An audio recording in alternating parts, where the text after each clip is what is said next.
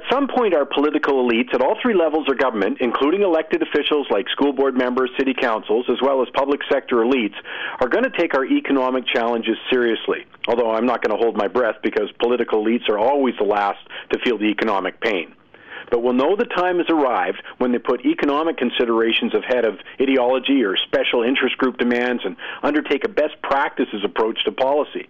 I mean, make no mistake, we have politicians at all three levels of government opting to protect, even enhance, the status quo at the expense of economic growth and employment. Alberta, Ontario, and New Brunswick top the list of provincial governments putting obstacles up that prevent capital investment and job creation. Now, the jury's still out in the new federal government, but at best, the signs are mixed. What politicos and their supporters conveniently ignore when it doesn't jibe with their political agendas is that raising taxes and fees on individuals and businesses while increasing the cost of the regulatory burden hurts economic growth. No question.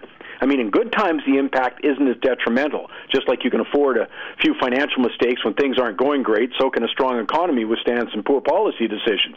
But these aren't good times.